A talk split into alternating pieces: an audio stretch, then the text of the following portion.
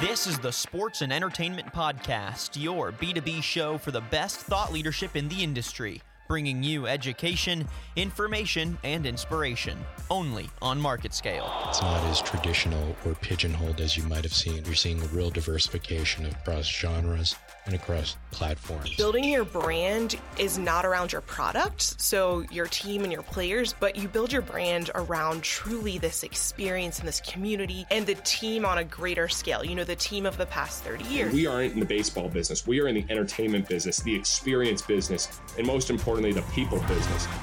The game's about to start. Let's make some noise.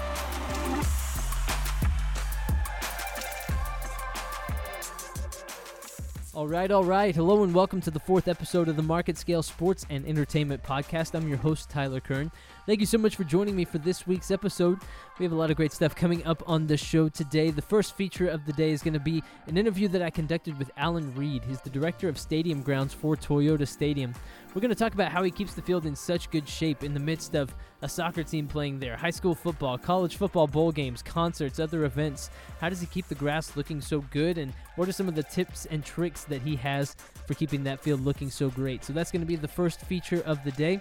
Second one is going to be an interview that our correspondent Scott Sidway conducted with Jonathan Engers of Engage Esports. We're going to talk a little bit about that world of esports, learn why it's growing so much, and then also dive into the intersection of the music world with esports. So, musicians are getting increasingly involved with esports, and we're going to look more into that in depth. That's going to be Scott Sidway coming up in the second feature with Jonathan Engers of Engage Esports.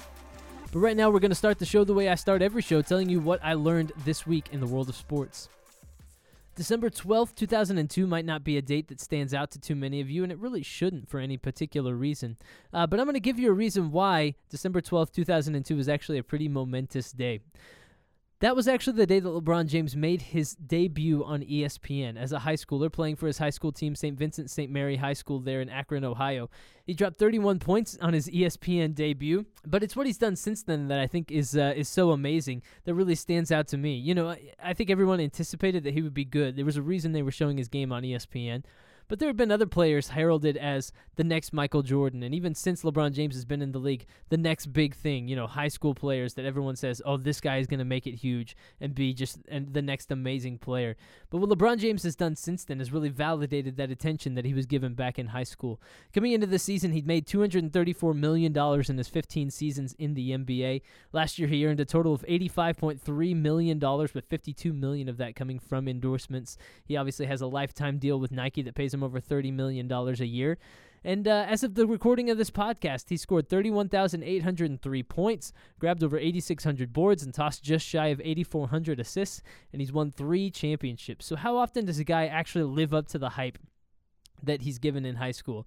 And how often does he end up being a better guy than maybe you would have anticipated him being? LeBron James never been in any legal type of trouble. Uh, you never hear anything negative about him necessarily. He even opened up a school for kids, uh, underprivileged kids there in Ohio, uh, and has all around just been a great role model. But I wonder if we could go back to that night and you could tell us that this is who he was going to be eventually in his career. Uh, what we would have thought of that. Was he does all of that live up to the hype he received in high school, or has he exceeded it? Has he fallen short of it? I just wonder what people think about that. But this week I learned that he had made his NBA that he made his ESPN debut 16 years ago this past Wednesday. Really, really fascinating to me just to look back on the career of LeBron James. He's obviously 33 years old now, playing for the Lakers just in a different season of his life.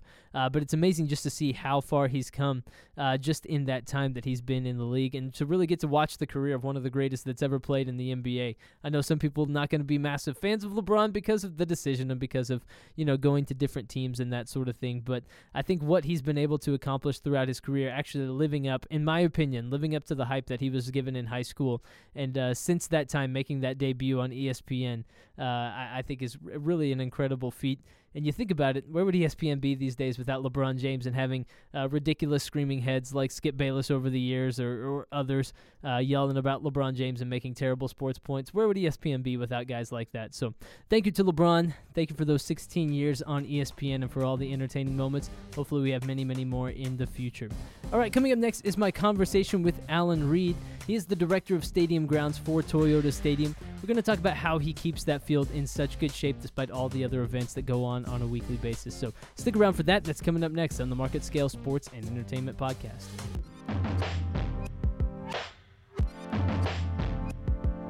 All right, joining me now on the Market Scale Sports and Entertainment podcast is Alan Reed. He's the director of stadium grounds at Toyota Stadium in Frisco, Texas. Alan, thank you so much for joining me on the podcast, man. You bet. Thanks for having me. Absolutely. So, you manage the grounds there at Toyota Stadium. What does that entail on a day to day basis? What's your schedule look like? So, uh, with our schedule, we're, we're actually pretty busy all year round. Uh, we're we're a little bit slow right now. Uh, we're we're getting ready for a couple football games, college football games coming up, but on a on a day to day basis uh, throughout the year, uh, we we're pretty much one of the first ones to to arrive, and sometimes one of the last ones to leave. Uh, we we start our morning off. Uh, we're me and my staff we're we're basically in charge of the, the stadium field and then the first team's training field, so field one uh, out on the complex. So we come in, we start our mornings off uh, during season with just uh, making sure the the training field's ready to go for any any training we have maybe that day or whatever, and uh, just depending on the the event load in the, the stadium, that'll that'll uh, determine what we're what we're doing in there. How is the field conditioned to be able to take so much rain? And then uh, still have players play on it, you know, an hour later. Yeah. So, uh, and a lot of guys, a lot of people don't know uh, those fields are built on 12 inches of sand, and they're built on 12 inches of sand so it can take that rain and and you can play on it uh, basically immediately after. And if it's the rain event you're, you're talking about, I think we ended up getting like two inches in about an hour and a half or two hours, and and that's quite a bit of rainfall. And it's not just not just the rainfall from the rain. I mean, it's, it's not just the rain hitting the field. Everything that collects in that stadium flows down to the field and is either drained through the profile or, or drained through the perimeter uh, drains that we have on the field. So there's actually a lot, quite a bit of water that, that goes down to the actual field level that that uh, that has to get drained down and, and get out of there. And, and because we're below ground level, we have three pumps uh, inside our inside the tunnel uh, field level there that pump all the water out of the stadium back up to uh, our retention pond, and it's uh, all that water is then reused for irrigation water. But to get back to the to, to the way the field's built, uh, they're built on 12, 12 inches of sand, so it does drain.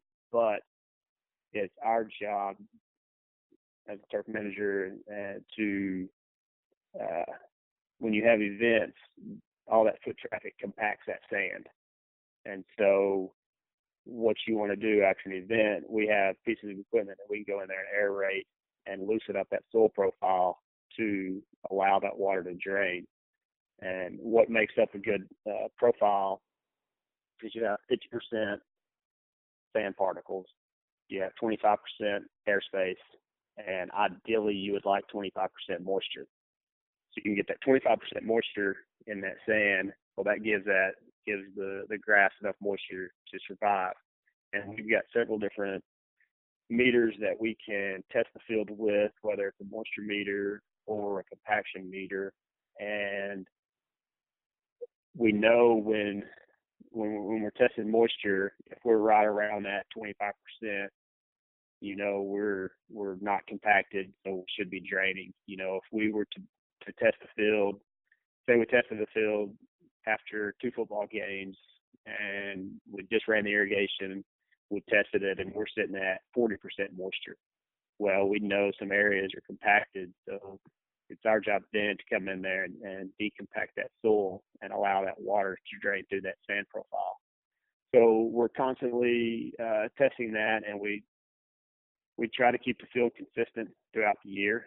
Uh, there's very few times where you know we're we're holding that mo- that much moisture.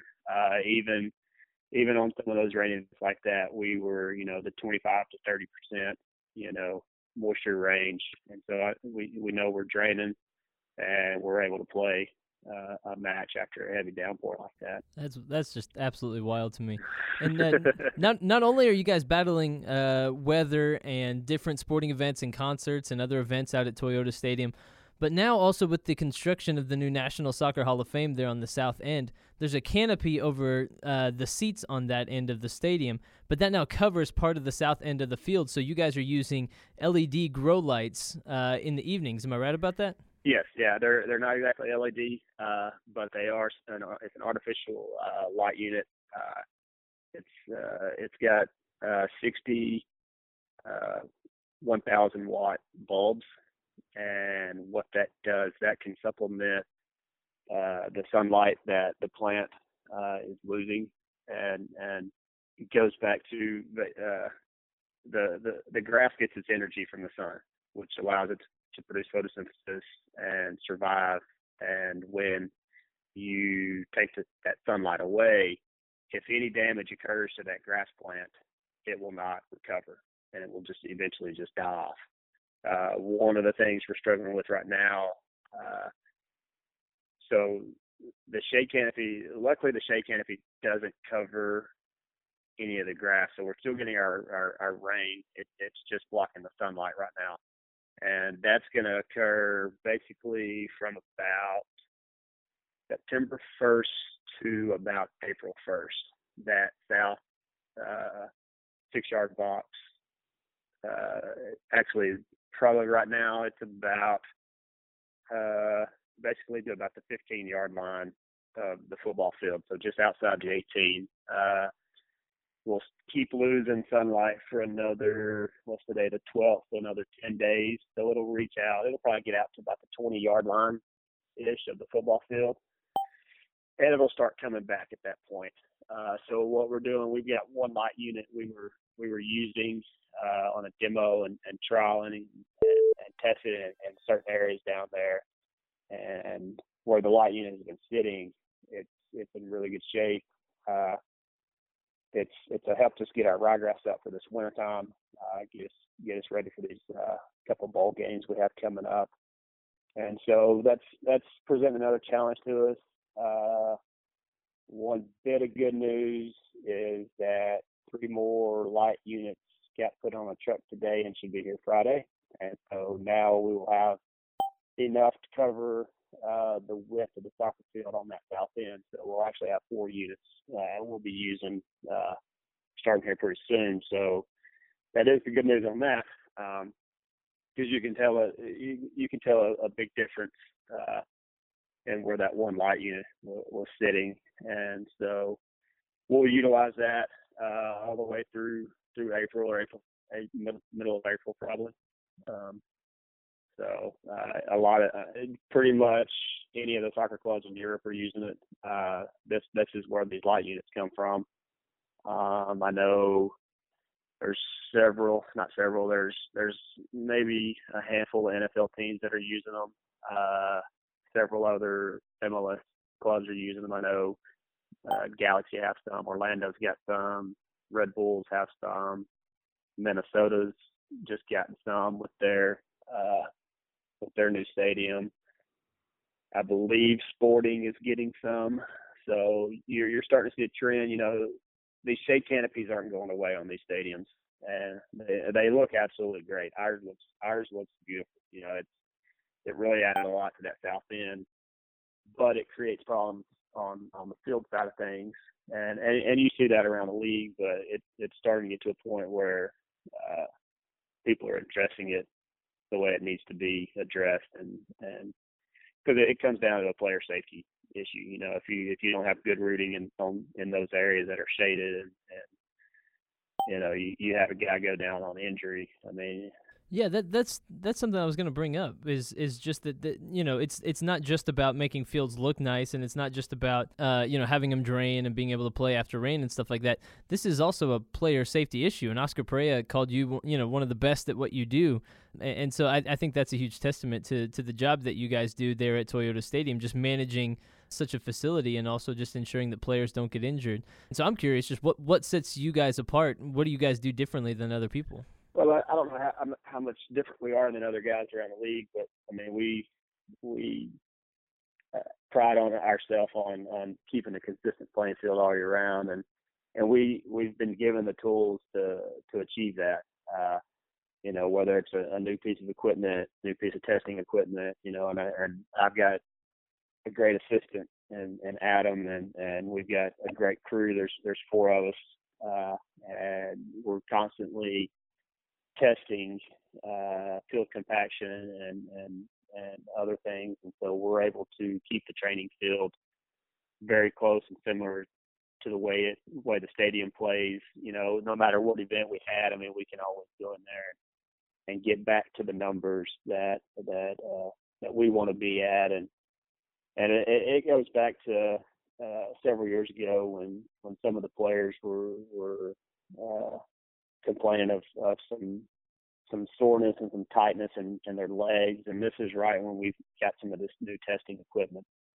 And I got with the trainer Skylar, and and we're talking about it, and they're like, "Yeah, man, we uh, the guys think the field's hard, this and that." And and and we'd been doing some stuff to field, and and without testing it, you know, we're like, well, you know, we we think it's pretty good or whatever, but we we got our testing equipment in there and and ran some tests on it, and and sure enough, it it was hard, you know, according to the readings, and so we were able to come in and and soften the field up, and and the guys got back out there and trained, and and uh, the the soreness or fatigue or, or, or tightness in their in their lower legs kind of went away, and so we started uh, recording numbers and, and working closely with, with Skylar and, and kind of figured out a, uh, an area of where the players liked it, where, you know, they weren't getting fatigued on the field because they were, it was too hard or, or too soft or, and so, uh,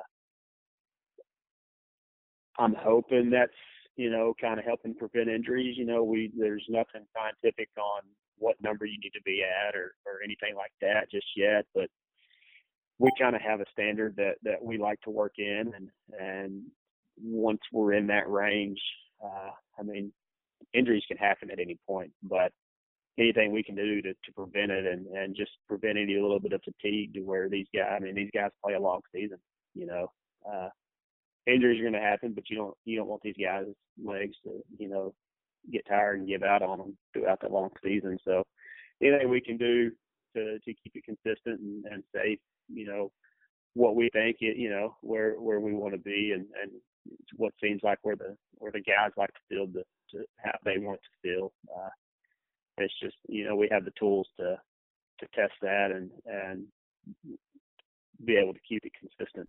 Sure, sure. Well, we've had Skylar on the podcast, and now we have Alan Reed, the director of stadium grounds at Toyota Stadium in Frisco, Texas. He's got the best lawn in his entire neighborhood, you'd have to guess. Uh, Alan, thank you so much for joining us on the podcast today, man. You bet. Absolutely. It's my pleasure. All right, thanks again to Alan Reed for joining me on the Market Scale Sports and Entertainment Podcast. Coming up next, Sam Kingma is going to bring us our Market Scale Sports and Entertainment News Minutes. He's got two stories from the world of the NFL, so Sam, take it away.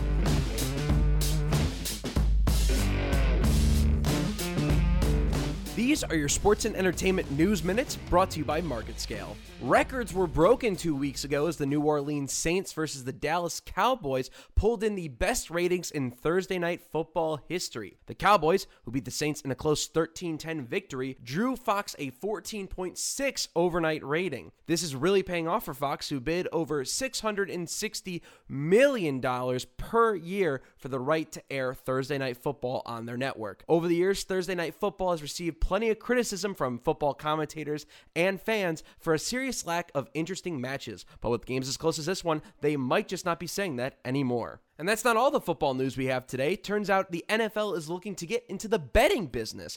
League officials were in the process of securing a national casino sponsor, according to Daniel Kaplan of the Sports Business Journal. Sports betting has had a serious legal uptick since the Supreme Court overturned the Professional and Amateur Sports Protection Act, which prohibited all but one state, that being Nevada, of course, from allowing betting on sporting events. Currently, the other three big sports leagues, MLB, NBA, and NHL, all have national deals with the gaming company MGM so it was only a matter of time for the NFL to hop on the gambling train. I'm Sam Kingma, and these have been your sports and entertainment market scale news minutes.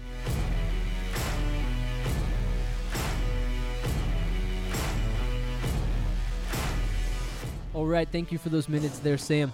Coming up next, we're going to take a look at the world of esports. And if you're anything like me, you were way behind the curve on this. I know that there were plenty of warning signs and plenty of people saying, hey, this is going to be the next big thing. And somehow I missed all of it. Now, maybe it's just that I'm not very good at video games. I'm the guy that's always crouching down and jumping up and down in the corner, you know, when I'm playing Halo or whatever game is, is new that all my friends are good at and I'm terrible at. I'm always that guy that respawns and then is immediately destroyed off the face of the planet of whatever game they're playing. That's me. So maybe that's why I'm kind of behind on this whole trend. But I'm always really curious about it because it seems like it's such a big deal, and as the world of esports continues to grow towards becoming a billion dollar industry, it's found itself crossing paths more and more often with the music industry. Now, our own Scott Sidway, our correspondent, spoke with Jonathan Engers of Engage Esports about not only the growth of the sport in general, but also how and why artists and record labels are taking an interest from the music side. They discuss musicians' interest in live streaming, performances at major esports events, and why some have even taken up ownership in some esports teams. It's going to be a really interesting conversation, and I hope to catch up a little bit on the world of esports coming up next on the Market Scale Sports and Entertainment Podcast.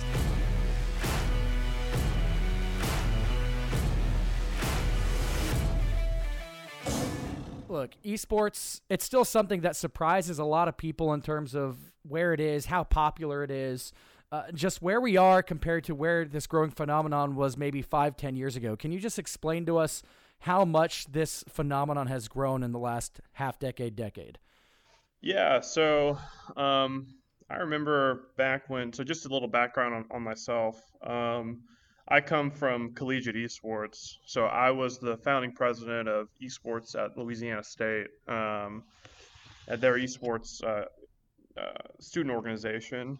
And um, whenever I had first started college back in 2012, um, and even like senior year of high school, uh, which was around season one of League of Legends Championship Series, the LCS.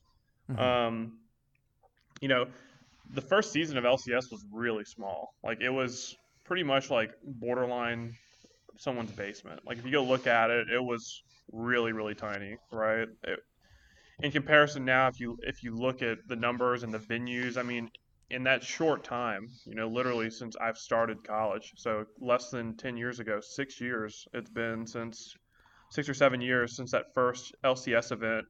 Um, I mean, they, they've sold out the Bird's Nest. They just had their highest viewership in the history of the league, uh, with C9 making I think to uh, semifinals um, in Worlds, which led to I think a peak concurrent max viewer of around 1.2 million on Twitch.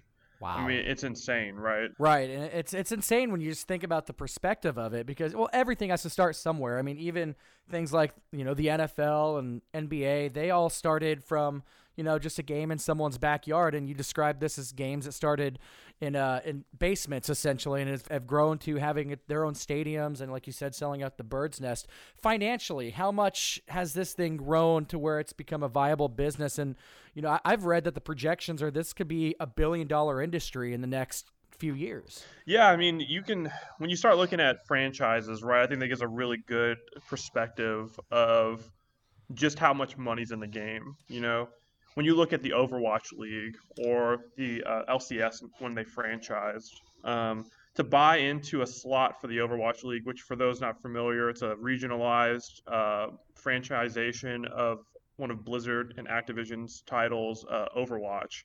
Um, you know, it was a twenty million dollar buy-in for a franchise spot, right? And for the League of, like League Legends LCS, it was around ten million. Wow. And that's a lot of money. You know, yeah, that's that's not chump change and that's, all. And that's just that's just buying your spot into the league, right? That's not including what you have to pay player salaries, which you know I've heard from seventy to two hundred to in some cases over a million dollars in salary. Wow. Yeah, that I mean, is insane. Now we're we're talking professional athlete range. Once you start getting to those seven figures. Yeah, exactly. So, like for example, you know, that obviously a lot of this is confidential in in in, in regards to exact numbers, right? But you always hear you always hear rumors, um, and it's rumored that like you know some of the players from SKT, which is a, the number one Korean team, like those, some of those players were making insane amounts of money, and it's totally believable. They've won two world championships. Um, and they're they're an incredibly dominant team, right? And like to keep that talent, you have to pay for it. Yeah, and, and again, it's one of these phenomenons that just you can't really. No one would have imagined it. It was just a hobby for people a long time ago, and now this is a viable thing. And you mentioned, you know, a lot of eyeballs, and it's becoming, you know, a big a, a, big thing for money. It's a big a big financial winner for a lot of people, and, and a big part of that is, and this has surprised me, as I'm sure it's may have surprised you a little bit too, the music industry and how they've kind of become integrated into this. I mean, you've got Jennifer Lopez, Imagine Dragons. They have stakes in esports leagues. Uh, there's even esports le- record labels, you know, working with some of these companies. So, what have you seen in terms of that integration? What's the connection? How are these two roads intersecting? Yeah, and you know, I think it's something that's always been the case. It's just become there's more of a focus on it now, right? Like whenever I, you whenever you look at people like in uh, like Drake, for example, or people in the NFL like um, um, I know guys like Antonio Brown. I exactly, think he's very yeah. involved. A couple of Steelers players like play Fortnite, and they yeah. get people to follow them, and but now you, you can wear their jerseys. exactly, and if you think about like you know people going into the NFL uh, nowadays, like I, you know I come from LSU. A lot of the guys who graduated from LSU are now in the NFL, right? All of the, the, people who are now going into the, those industries and even the people who were already in the industry prior to you know people around my age i'm 25 going into that the industry i mean they grew up with video games right? And they do that in their spare time. So now it's just one of those things where mm-hmm. it's like it's just become prevalent that they do that. I don't think they've ever not done it. I just think it's become popular. It, it, it's almost like the the stigma for gaming which you know it used to be looked down upon if you played a lot of games, right? But nowadays, it's it's the cool thing to do.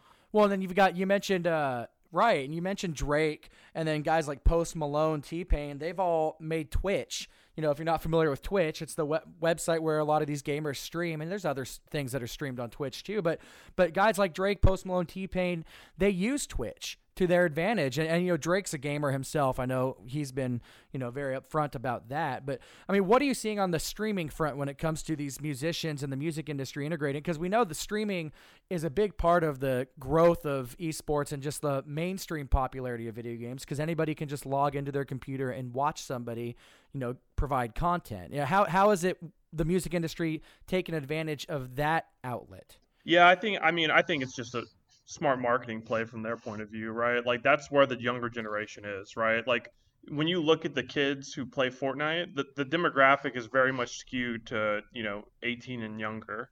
Um, at least like in my experience, looking like almost everyone that I know some some watch Fortnite, but like the vast majority, the reason the numbers are so high is because a lot of the new audience that's coming to the to the platform is that younger audience. So what you end up having is a very strong, um, I would say like maybe even like sub teenager, like sub teen, like kids through mid 30s. That's fascinating. I, I didn't even thought about that. And so that's obviously, I, th- I think that kind of shines a light of like why the music industry would be interested in esports because it's a lot of eyeballs, right? You know, there's millions and people of that are logging on watching these streamers who use music. I mean, a lot of streamers put music behind their streams and they like we talked about some of the record labels are working with esports companies to have like exclusive deals. What's in it for the esports industry since I know that's where you are with Engage. You know, what what's the benefit for you guys partnering with some of these music labels and, and, and working with these companies and, and high profile artists? I, th- I personally think, you know, when you look at, you know, the Ninja Drake scenario, right, which is probably the most obvious one. And nin- Ninja being the most popular Fortnite streamer right now. Yeah, I mean, I would probably even argue. I would argue at one point I, you know, he's kind of plateaued a little bit. He's still doing fantastic, and he, you sure. know, but like that peak, he had peaked so high. Like he had over 200,000 subs, which means that 200,000 people opted to pay him at least five dollars a month. Wow. You know, like when you when you do the quick math, do the math. That's a million bucks right there. Yeah, yeah. I mean, that's obviously, a lot of money. There, there's a ratio of like some of that going to, to Twitch and some of that going to him, right? So I think it's like 75, 25 or 60, 40. But you hear that, kids? Tell your parents you can make money doing this. Yeah, and you know, but in the in the sense of like that particular partnership, right? It helps both parties. It made a huge wave because Drake had never really done anything like that. So like his audience came on board. Ninja was incredibly popular at the time. Like he he was at his peak or approaching his peak. So for both parties, you know, it was just a an I think an opportunity for them to both raise the you know their stock value as a brand. So it's again, it's it's just looking forward essentially for the music industry because you know we've heard this you know this this narrative repeated for a long time that the record labels are dead, the music industry is dying because of things like Spotify and uh, you know the the streaming websites, but they're looking at this as a way to stay alive and keep profiting. Yeah, and I think it's just you know maintaining legacy. Sure. You know, you know like making sure that your brand survives you know this this next generation of um, you know media because people I, I, imagine a world in five ten years where you're not necessarily beholden to a cable company anymore right? right like most i mean i could i have not owned cable personally since i started college you know wow. i've, gra- I've graduated you're now, not alone yeah, exactly. But that the you know that's just going to become more and more and more prevalent, right? People are going to listen to the radio less. They're going to listen to Spotify. They're going to watch TV less. They're going to watch YouTube and Twitch more, right? And when that happens, if you're not on those platforms in a meaningful way, then that could like even if you've been successful up until that point, it doesn't mean that like you're untouchable, right? And I think and I think it's just a precautionary measure by, by those artists. Well, and I'm sure they enjoy it too. You know, they, they like to be involved in that. So I, while I'm sure it's like fueled out of um, some form of uh, longevity in mind, I can't imagine it's strictly off of that. I mean, they they just the platforms are really fun and they're super engaging and that, I mean, to some like to some people, that's really valuable, you know. Right. Well, video games naturally are just fun. It's like an artist performing at the Super Bowl, right? They go because of everybody's watching and everyone's having a good time because it's the freaking Super Bowl, right? um, and speaking of, of that, you know, we talk about we've been talking about it being online and the streaming and the musicians wanting to be involved in in that element of it, but there's still got to be live performances at some point. And with a lot of these esports leagues, and I know you're part of this in, in Arlington, the stadium just Arlington, Texas, the stadium just opened up there, an esports stadium. How about live performances? Are, are record labels and music, musicians and are they wor- trying to get involved at that level too, or are they really focusing mostly just on the the online element of it? Uh, I think they're definitely looking forward to doing stuff like that. I mean, it's already been done. Uh, yeah. This year, there's a good example. Um, DJ Khaled performed at the Overwatch League finals at the Barclays Center. You know what I oh, mean? Oh, wow. um, and that was a sold out crowd.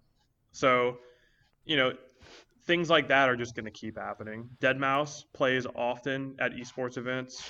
Um, I, I just think that's just going to become like it's pop culture at the end of the day, right? It doesn't matter that it's video games. It it is it is mainstream culture at this point, and those artists like performing uh, to those demographics. So I can't imagine that it's gonna. I, I think it's just gonna get more prevalent, not less. Yeah, and that's and that's where we'll we'll end you end this with uh this last question here you know, looking forward, you, you said it's going to become more and more prevalent. I mean, we're just scratching the surface, it seems like, with esports right now. I mean, it's boomed a lot, but there's obviously a lot of potential for growth. One of your colleagues, uh, who I spoke to in Arlington uh, when the stadium uh, went up a little while ago, said it could be on par with the Texas Rangers and the Dallas Cowboys and things like that. And that's an eye opening headline because you're like, wow, that's. Uh, that's quite a ambitious well, statement. Think, yeah, I mean, look at look at sports like hockey, right? Like I I personally enjoy hockey and baseball, right? Baseball is great. I love watching both of those. But if you look at the numbers, the younger demographics don't tend to go to those events as much as they would go to literally anything else. And that's that's wor- that's worrisome, right? Like if you're if you're a baseball like if you're a baseball league or franchise, right? Maybe you're not worried in the short term, but long term if say for example when i'm 50 60 years old right i mean i can't even i can't fathom where technology will be but i know that it's going to be better than what it is right now right and people are like people now grow up with computers and ipads and phones and they're immediately brought into that world right where there's still that that gradient that exists between people who grew up without it and people who grew up with it ultimately it's become a, a blanket term for the gaming community, right? Like people would consider like Twitch streaming to be like esports related, even though like that's not necessarily true, right? It it, right. it it really is just a new form of media. The the space is still relatively young. It's becoming increasingly, uh, you know, obviously it's growing, and it's becoming less young with time. Um, so people are trying to get in early because it is already getting harder and harder to get in. You know what I mean? Ten years yeah. from now, if you're like me as a collegiate leader personally, right? Like I've had the opportunity to talk to people I never thought I would have ever been able to talk to. But to talk to those like if I was starting off now and I wanted to try to get a conversation with those same people, I don't think it would have been I don't think it I don't think it would be possible. You know what I mean? Right. And that's just going to keep happening. And that's good because that means the industry is growing um, but that's why these people I think are getting in because 10 years from now it's going to be almost impossible to get in unless you you know similar to how you know if you want to have a meeting with someone from like like one of the owners for the Texas Rangers right? Like good luck. Right. Yeah That's that you've got to you've got to be pretty high up on on the A list to make that meeting happen. Exactly and I think you know that's starting to happen in esports. It already kind of does happen but now like it's it's ex like it, it is exponentially happening faster um, and I think that's why the investment's happening now. You know, they know that it's short term, probably not super profitable, but long term, like you're building these brands that to kids mean everything. And that's, you know, those are the adults of tomorrow.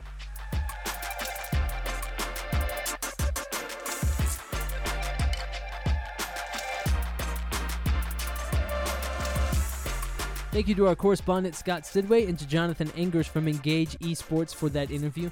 I certainly feel more informed on the world of esports now, and maybe I can uh, communicate with the kids these days a little bit better than I did before I heard that interview. So thank you to those two guys.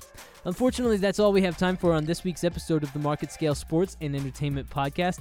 Thank you so much for listening for this episode. If you enjoyed this content, remember that we have more of it over at marketscale.com. So head that direction. We have a bunch of podcasts, a ton of written content for you to enjoy there. So uh, feel free to go peruse find out what you like, and uh, be sure to share it with your friends, family, and colleagues as well. We would certainly appreciate that very much if you enjoyed the content. Uh, please feel free to share it around to as many people as you like.